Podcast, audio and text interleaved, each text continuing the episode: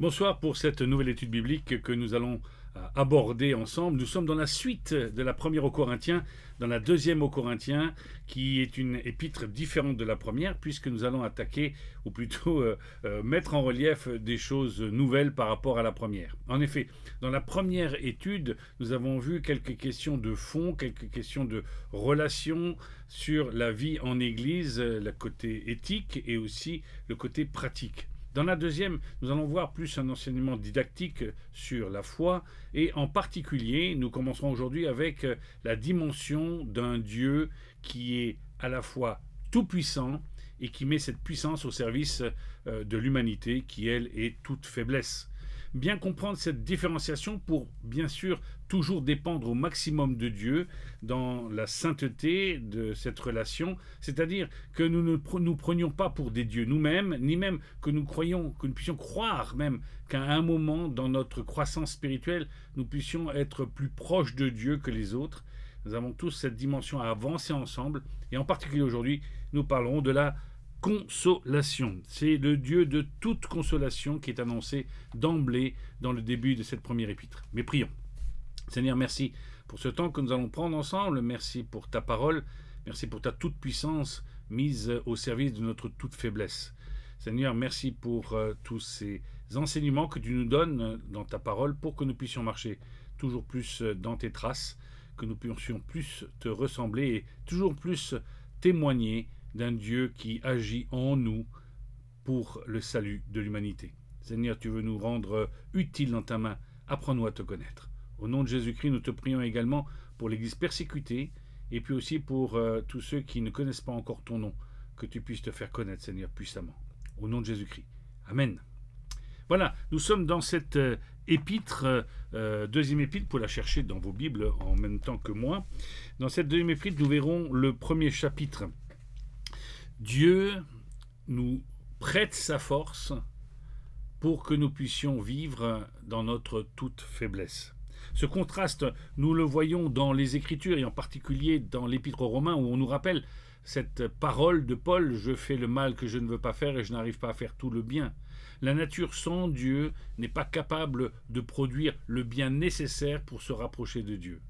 Peut faire beaucoup de bien autour de nous, mais pas le bien nécessaire pour nous rapprocher de Dieu, pour mieux connaître Dieu. Ainsi, nous sommes des êtres faibles, insuffisamment euh, capables de pouvoir connaître Dieu par notre propre volonté.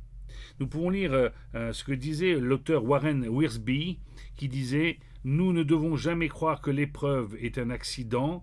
Pour le croyant, chaque chose est un rendez-vous divin. Quand les enfants de Dieu sont dans la fournaise, il garde ses mains sur le thermostat, le contrôle, et ses yeux sur le thermomètre, la température. Car en particulier, nous pourrions douter de cette toute-puissance de Dieu au moment de l'épreuve, au moment de la difficulté. Eh bien justement, c'est en ces moments-là en particulier que nous pouvons compter et mieux remarquer cette puissance de Dieu. Il reste toujours au contrôle dans la fournaise de la température et du thermostat. Dieu ne permet pas qu'il y ait une épreuve qui aille au-delà de nos forces, mais qu'au contraire, dans toutes ces épreuves que nous pouvons vivre, au même titre que toute l'humanité peut en vivre, nous puissions euh, passer à travers avec les yeux rivés sur Dieu et notre foi ancrée. Plus encore, c'est lorsque nous sommes critiqués à cause de notre foi que nous pouvons encore plus compter sur Dieu, lorsque nous sommes persécutés à cause du nom de Jésus-Christ. Je vous invite, en tout cas aujourd'hui, à vous accrocher car croire en Dieu, ce n'est pas un chemin de toute facilité, mais c'est l'assurance que le Tout-Puissant est avec nous. Lisons ensemble ce premier chapitre au verset 1 à 7. De la part de Paul, l'apôtre de Jésus-Christ par la volonté de Dieu, et du frère Timothée à l'Église de Dieu qui est à Corinthe, et à tous les saints qui sont dans toute l'Achaïe. Que la grâce et la paix vous soient données de la part de Dieu notre Père et du Seigneur Jésus-Christ. Béni soit Dieu le Père de notre Seigneur Jésus-Christ, le Père plein de compassion et le Dieu de tout réconfort. Il nous réconforte dans toutes nos détresses, afin que nous puissions réconforter ceux qui se trouvent dans la détresse, grâce à l'encouragement que nous recevons nous-mêmes de la part de Dieu. En effet, de même que les souffrances de Christ abondent pour nous, de même aussi, c'est par Christ que notre réconfort abonde. Si nous sommes dans la détresse, c'est pour votre réconfort et pour votre salut. Si nous sommes encouragés, c'est pour votre encouragement, pour vous permettre de supporter les mêmes souffrances que celles que nous endurons. Et notre espérance à votre sujet est ferme, parce que nous savons que si vous avez part aux souffrances, vous avez aussi part au réconfort. Étrange euh, étrange approche de l'apôtre Paul qui dit que ses propres souffrances sont là pour concourir euh, à l'encouragement des personnes qui sont en face de lui, que ses propres souffrances encouragent les personnes en face de lui à supporter les souffrances. En fait, le témoignage que nous pouvons rendre les uns aux autres de notre persévérance dans la foi, malgré la critique, malgré pour certains la persécution, pour d'autres l'isolement, eh bien, malgré tout cela, nous pouvons être sûrs que le Christ, qui lui est allé jusqu'au bout de ses souffrances, et qui a aussi été soulagé de ses souffrances en étant ressuscité par le Père, le Christ nous accompagne dans tout cela. Cette première partie, nous pourrions l'appeler, euh, comment dire, laisser cette, cette consolation de Dieu dans l'épreuve, euh, laisser s'écouler cette consolation à travers la détresse et les souffrances. Ne cherchons pas à éviter les choses lorsqu'elles sont justes. Plusieurs fois, Paul dira qu'il est heureux de souffrir les choses à cause du nom de Jésus-Christ. Ça ne veut pas dire qu'on les recherche, ça veut dire que si la conséquence euh, de ce témoignage, de cette vérité, de cet ancrage en Christ, euh, c'est la persécution, il l'accepte. Il l'accepte joyeusement parce que la raison est juste. On l'accuse de choses justes. Euh, c'est quand même mieux que d'être accusé de choses fausses, bien sûr. Donc, ici, nous voyons que Paul euh, écrit dans cette deuxième lettre, après avoir eu des nouvelles de Tite, là il, est avec euh, Timothée, hein, lorsqu'il écrit cette lettre-là, ses deux enfants spirituels, il a eu de bonnes nouvelles de l'Église et il veut les, les encourager encore malgré la difficulté. Lui aussi a donné de ses nouvelles et lui aussi est dans les difficultés, mais malgré cela, il veut aller de l'avant. Et il nous rappelle que Dieu le Père Dieu le Père est aussi le Père compatissant et le Dieu de toute consolation. Cela nous encourage au quotidien à partager non seulement euh, les joies que nous pouvons avoir en Christ, mais aussi les souffrances du Christ. Notre consolation nous vient alors euh, au travers du Christ et de sa résurrection, de sa victoire. Jésus est le canal par lequel le moyen de la consolation nous parvient de la part de Dieu le Père. Au verset 4, nous lisons la chose suivante. Il nous réconforte dans toutes nos détresses afin que nous puissions réconforter ceux qui se trouvent dans la détresse grâce à l'encouragement que nous recevons nous-mêmes de la part de Dieu. Et réconforter ceux qui se trouvent dans la détresse. Voilà. Et réconforter ceux qui sont dans la détresse. Notre épreuve euh, n'est pas simplement pour nous-mêmes, elle est aussi pour les autres. Notre expérience, le chemin par lequel nous passons, nous rend alors euh, sensibles pour pouvoir consoler les autres. Laisser la consolation de Dieu au travers de nous agir pour qu'à notre tour, nous puissions être des instruments de consolation. La consolation est tellement euh, une bénédiction dans ces moments-là, elle est répandue comme toutes les bénédictions en abondance et même en, profusion. Eh bien, dans ces moments-là, nous pouvons comprendre alors que la consolation qui vient de Dieu est efficace. Ce ne sont pas simplement des mots, un jour, quelqu'un disait des, des, parolettes. Non, ce ne sont pas des paroles en l'air. Ce sont des paroles qui proviennent de Dieu le Père, qui viennent toucher directement notre cœur pour nous rassurer dans l'épreuve. Et oui, parce que euh, les tribulations, ce dont on vient de parler, ces difficultés peuvent être traduites par euh, deux aspects, à la fois la détresse physique et la détresse émotionnelle. Combien de fois, même en tant que chrétien, n'avons-nous pas eu euh, des moments où nous avons senti comme un grand moment de solitude, d'incompréhension? Pourquoi? Pourquoi, pourquoi est-ce que je suis traité ainsi, comme cela, à cause du nom de Jésus-Christ? Eh bien, cette euh, consolation vient justement réparer ces moments de faiblesse d'émotion, d'attaque émotionnelle et aussi physique. Car euh, tenir le coup, c'est aussi euh, une question physique. John Piper disait encore une fois à propos de John Piper qui est pasteur et écrivain, dit la chose suivante La douleur travaille pour l'augmentation de notre joie. Ainsi, euh, la compréhension de ma souffrance me permet alors de mieux comprendre la souffrance de Christ et alors la souffrance des autres. Nous ne sommes pas simplement des témoins euh, passifs, mais nous sommes participants de ces souffrances aujourd'hui. Il m'a été fait grâce non seulement de croire en Christ, mais encore de souffrir pour lui. C'est Paul qui le dit dans l'Épître aux Philippiens au chapitre 1, verset 29.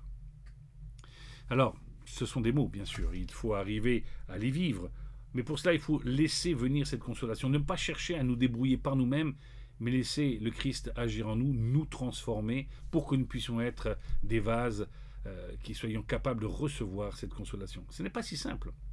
Il faut arrêter de poser certaines questions qui seront inutiles, qui vont euh, nous mener sur un chemin de l'incompréhension, et nous laisser remplir de la présence de Dieu pour que l'instant même puisse être rempli de la présence de Dieu.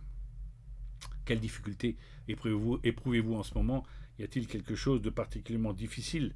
Alors laissez, euh, laissez Dieu vous remplir par le Christ de sa consolation et laissez-vous aussi euh, être un canal de cette consolation pour les autres. C'est ce que vient de nous dire Paul. Non seulement il reçoit la consolation, mais de son épreuve, il arrive à soutenir les gens qui sont autour de lui, non pas par ses propres forces, mais par l'expérience de la consolation de Dieu. Il distribue cette consolation et les encouragements qui vont avec. Versets 8 à 11. Continuons ensemble. En ce qui concerne la détresse que nous avons connue en Asie, nous ne voulons en effet pas vous laisser ignorer, frères et sœurs, que nous avons été accablés à l'extrême, au-delà de nos forces, au point que nous désespérions même de rester en vie. Nous avions intérieurement accepté notre arrêt de mort, afin de ne pas placer notre confiance en nous-mêmes, mais en Dieu qui ressuscite les morts. C'est lui qui nous a délivrés d'une telle mort et qui nous, nous en délivre encore. Oui, nous avons en lui cette espérance qu'il nous en délivrera encore. Et vous y contribuerez vous-même par la prière. Ainsi, la grâce obtenue pour nous par beaucoup de personnes sera pour beaucoup une occasion de remercier Dieu à notre sujet. La consolation, laisser la consolation s'écouler au travers aussi des privations et des dangers. C'est-à-dire que euh, non seulement nous vivons l'expérience, mais nous comprenons que ces expériences nous permettent de mieux nous situer par rapport euh, aux objectifs de notre vie. Est-ce que notre vie euh, nous l'avons vraiment consacrée, nous l'avons vraiment offerte à Dieu? Ce sont dans les moments où, d'un seul coup, nous sommes acculés et que on nous demande si nous sommes témoins du Christ, lorsque nous risquons ici ou là notre place, notre emploi, ou même un statut particulier. Je me souviens d'une personne qui était en situation semi-irrégulière en France, on va dire comme ça, et à qui on a dit, voilà, si vous ne dites pas que c'est à cause de votre foi que vous êtes persécuté dans votre pays, on va trouver un autre motif, on va mettre celui de motif politique ou, économique. Eh bien, vous pourrez facilement avoir des documents. Et la personne dit non, je veux dire et je veux maintenir que c'est à cause de ma foi. On leur a expliqué, euh, le, service social leur a expliqué que c'était un pays laïque, la France, et on ne tient pas compte de cela. Il dit non, je veux que je veux être continuer à être fier de ce que je suis c'est vrai que si je suis en France, c'est parce qu'on m'a persécuté à cause de ma foi. Aujourd'hui, cette famille euh, nombreuse a tous les documents qu'il faut pour rester en France, parce qu'ils ont été fiers jusqu'au bout de cette souffrance, cette persécution. Ils ont vécu dans un tout petit logement pendant des années. Ils ont eu des difficultés pour trouver du travail, mais ils se sont adaptés en ayant toujours en objectif de servir Dieu en premier. Et là, on nous donne trois bonnes raisons euh, pour ne pas avoir peur de sa vie, euh, peur pour sa vie et de recevoir la consolation. La première de ces raisons, c'est que l'épreuve, euh, les, difficultés arrivent pour nous enseigner à ne pas nous reposer sur nous-mêmes. Hein, c'est la première chose, ne pas nous reposer sur nous-mêmes, mais bien nous reposer sur Dieu. Lorsque nous essayons de nous sauver nous-mêmes, bien sûr, nous allons en oublier le salut ou, la providence de Dieu. La deuxième chose qui, qui va en même temps que cela, elle nous pousse euh, la situation difficile, la consolation de Dieu qui intervient justement dans le moment extrême, c'est pour que nous puissions fixer notre espérance dans le Seigneur. Je pense à, à, des épouses ou des époux qui vivent, ou des enfants qui vivent la persécution de la part de leurs parents parce qu'ils ont choisi de suivre Jésus-Christ. Je pense à une dame euh, d'origine musulmane en particulier, ou une dame qui a choisi de suivre la foi et dont le mari ne, la suit pas. Elle, ces deux dames vivent vraiment des choses terribles. Nous voulons les confier entre les mains de Dieu et, remercier pour leur témoignage qui m'encourage en tout cas à persévérer dans la foi. Et voilà, donc euh, fixer euh, la, difficulté et la réception de la consolation de Dieu m'aide à fixer mon espérance dans le Seigneur et dans le Seigneur seul, celui qui ressuscite des morts. Et finalement, cela me permet d'encourager, d'encourager les gens à prier et à remercier Dieu pour le fait d'avoir passé à travers les épreuves. Je vous rappelle que là, on nous parle particulièrement des épreuves qui sont conséquente à, la foi, c'est-à-dire au nom de Jésus-Christ. Bien sûr, il y a toutes les autres épreuves, mais ici il parle de cette conséquence pratique. Celui qui croit doit s'exposer, il s'exposera à la raillerie. D'ailleurs, le mot chrétien était une manière de se moquer des premiers chrétiens. Un homme un homme à qui on avait demandé de, changer ses convictions, euh, à qui on a tout enlevé. C'était un juif euh, pendant la dernière guerre mondiale, euh, je crois qu'il s'appelait Victor Franchi, disait la chose suivante J'ai réalisé que j'avais encore le pouvoir de choisir ma propre attitude et ne pas céder à ce qu'on lui demandait. Peu importe ce qui était arrivé, le choix à faire était le mien. Amertume ou pardon, abandonner ou continuer, haine ou espérance, l'attitude était encore la mienne. Personne de la Gestapo ne pouvait m'enlever ce choix. Quel est le choix de nos attitudes? Est-ce que dans l'épreuve, nous allons essayer de nous en sortir nous-mêmes ou est-ce que nous allons nous attribuer quelques gloires sur nos forces de caractère ou personnel pour pouvoir y arriver? Sachons reconnaître que c'est Dieu qui nous aide en toutes circonstances, même lorsqu'on a un caractère fort. C'est lui qui nous aide dans toutes les épreuves pour tenir ferme et haut l'étendard, le drapeau de la foi, ce qui représente ce que je suis. Ainsi, choisissons d'être des canaux à travers lesquels la consolation de Christ se déverse sur les autres. Elle se déverse en moi et elle se déverse vraiment sur les autres. Laissons-nous imprégner pour qu'à Dieu soit toute la gloire. Finalement, lisons les versets 12 à 24.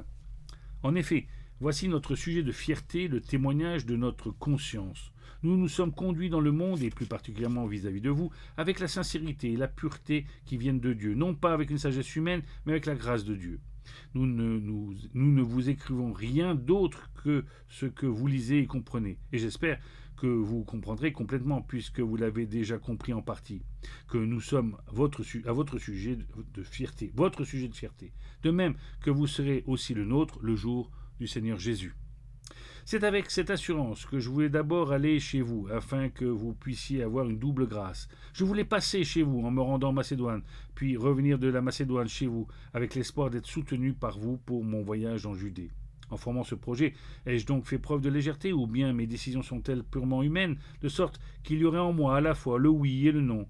Aussi vrai que Dieu est fidèle, la parole que nous vous avons adressée n'a pas été oui et non. En effet, le Fils de Dieu, Jésus-Christ, que nous avons prêché au milieu de vous, Sylvain, Timothée et moi, n'a pas été oui et non. Au contraire, en lui, il n'y a que le oui. En effet, pour toutes les promesses de Dieu, c'est en lui que se trouve le oui. Et c'est donc aussi par lui que nous disons Amen à Dieu pour sa gloire. Or, celui qui nous a affermis avec vous en Christ et qui nous a consacrés par son onction, c'est Dieu. Il nous a aussi marqués de son empreinte et mis l'Esprit comme un gage et a mis l'Esprit comme un gage dans notre cœur. Quant à moi, j'en prends témoin à Dieu sur ma vie, c'est pour vous ménager que je ne suis pas revenu à Corinthe. Ce n'est pas que nous voulions dominer sur votre foi, mais plutôt que nous contribuons à votre joie, car vous êtes ferme dans la foi. Il y a une déception qui se passe à l'église de Corinthe. Euh, Paul, avec ses amis, euh, devait venir faire une visite. Et voilà qu'il ne peut pas faire la visite. Et la critique est facile. Tu as promis et tu n'as pas euh, réaliser la, la, venue. Il était très très très attendu et il n'a pas pu venir pour différentes raisons. Alors, euh, il y a cette, euh, cette expression que j'aime, Dieu permet, et des fois Dieu ne permet pas. Ici, Paul a été obligé de changer ses plans, et on lui reproche à lui, telle la déception est grande, de ne pas pouvoir encourager physiquement et directement les gens de Corinthe. Alors il répond. Il répond que euh, il a cru, il a fait de bonne volonté, mais c'est la volonté de Dieu qui est souveraine, et que même lui est déçu. Il aurait voulu être avec eux. Combien de fois, et lui qui est assez dur dans ses termes, euh, est empreint dans la fin de ses lettres, ou même des fois dans le début de ses lettres, de paroles pleines d'amour, de tendresse pour les gens à qui il écrit. Alors, cette déception pourrait se transformer en amertume, et cette amertume pourrait se transformer en, en difficulté relationnelle. Là encore une fois, nous avons besoin dans nos relations les uns avec les autres de beaucoup de consolation. Une autre épreuve peut être justement l'incompréhension du devenir, des choix de certains. Nous essayons de faire la volonté de Dieu, nous proposons, mais c'est Dieu qui met, lorsque nous sommes euh, dans cette fidélité à sa volonté, qui met les barrières ou les ouvertures. Ici, nous pouvons dire que euh, les gens sont déçus, mais Dieu va les consoler. Dieu va les remplir de sa présence, pour que de cette épreuve, de ce manque affectif, puisse ressortir quelque chose de bien plus grand. Ici, nous voyons que Paul les encourage non pas à croire à la fiabilité des hommes, mais à la fiabilité de Dieu, à la fidélité de Dieu plus qu'à la fidélité des hommes. Nous pouvons promettre des choses entre nous, entre chrétiens, et être déçus. Et je sais que certains ont pu être déçus parce que j'aurais bien voulu aller les voir, et je ne suis toujours pas allé les voir.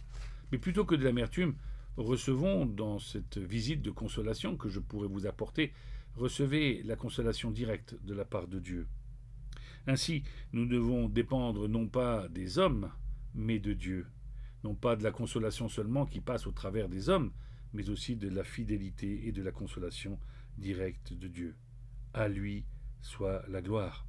Nous voyons des exemples dans la Bible, même Joseph, Joseph qui a été faussement accusé en Égypte, emprisonné en Égypte, eh bien il va devoir attendre un certain temps, c'est pas son temps à lui, pour voir euh, la victoire et voir comment Dieu va rétablir les choses. Comment réagissons-nous quand nous sommes déçus? Comment réagissons-nous comme nous sommes déçus par des chrétiens en particulier? Sommes-nous amers ainsi, la blessure, tout à l'heure, j'ai parlé, euh, j'ai parlé de ces blessures extérieures. Là, je parle de la blessure à l'intérieur de l'Église, celle que nous pouvons nous produire les uns les autres. J'ai été aussi blessé et déçu. Eh bien, je dois recevoir là aussi, pour cela, pour ce type de déception, je dois recevoir la consolation de Dieu. Et non pas devenir amer, sec.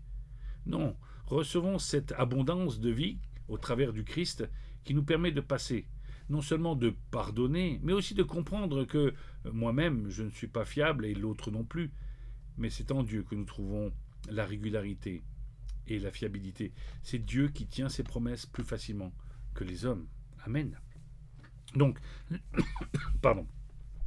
Euh, réagissons de la bonne manière lorsque nous sommes déçus, euh, lorsque quelqu'un ne tient pas ses promesses. Rappelons-nous que la consolation de Dieu doit aussi passer sur nos déceptions. Passer sur nos déceptions, passer sur nos épreuves, passer sur la persécution, euh, toutes ces choses-là doivent être empreintes de cette présence de Dieu, qui est un Dieu d'amour et de miséricorde. Et justement à cause de ces deux arguments, Dieu est particulièrement proche de nous pour pouvoir euh, nous accorder ce dont nous avons besoin les uns les autres. Une marque de maturité spirituelle est la capacité d'être à l'aise dans le Seigneur, dans les circonstances agréable comme désagréable. Cette marque doit caractériser nos vies. Nous devons voir cette constance qui vient de Dieu. La consolation nous permet non pas d'aller en vague comme ça, mais au contraire d'être beaucoup plus euh, constant dans notre manière de vivre et d'exprimer notre foi. Le Tout-Puissant désire rentrer dans nos vies. Nous désirons toujours plus compter sur Dieu pour qu'il puisse aussi compter sur nous. L'exemple euh, de Christ me pousse à rester plus fidèle, plus fiable. L'abondance de consolation me permet d'être plus régulier. Cette régularité me permet alors de rentrer plus au service de Dieu. Nous devons expérimenter cette consolation en la recevant. Et nous devons augmenter cette consolation en la vivant et en la distribuant. Prions ensemble pour ce privilège de recevoir la consolation de Dieu. Seigneur, aide-nous à, vivre cette consolation. Euh, aide-nous à détourner nos regards de nous-mêmes, à ne plus être égocentriques et à juger les autres. Au contraire, aide-nous à tourner notre attention sur toi et à recevoir toute consolation dans le nom tout-puissant et consolateur de Jésus-Christ. Amen. Voilà, nous nous retrouverons la semaine prochaine pour un deuxième volet. Que Dieu vous garde, que Dieu vous bénisse. Je vous aime fort. N'hésitez pas à envoyer des petits messages comme vous le faites régulièrement. Je répondrai à ces questions. Bonne soirée ou bonne journée si c'est en replay.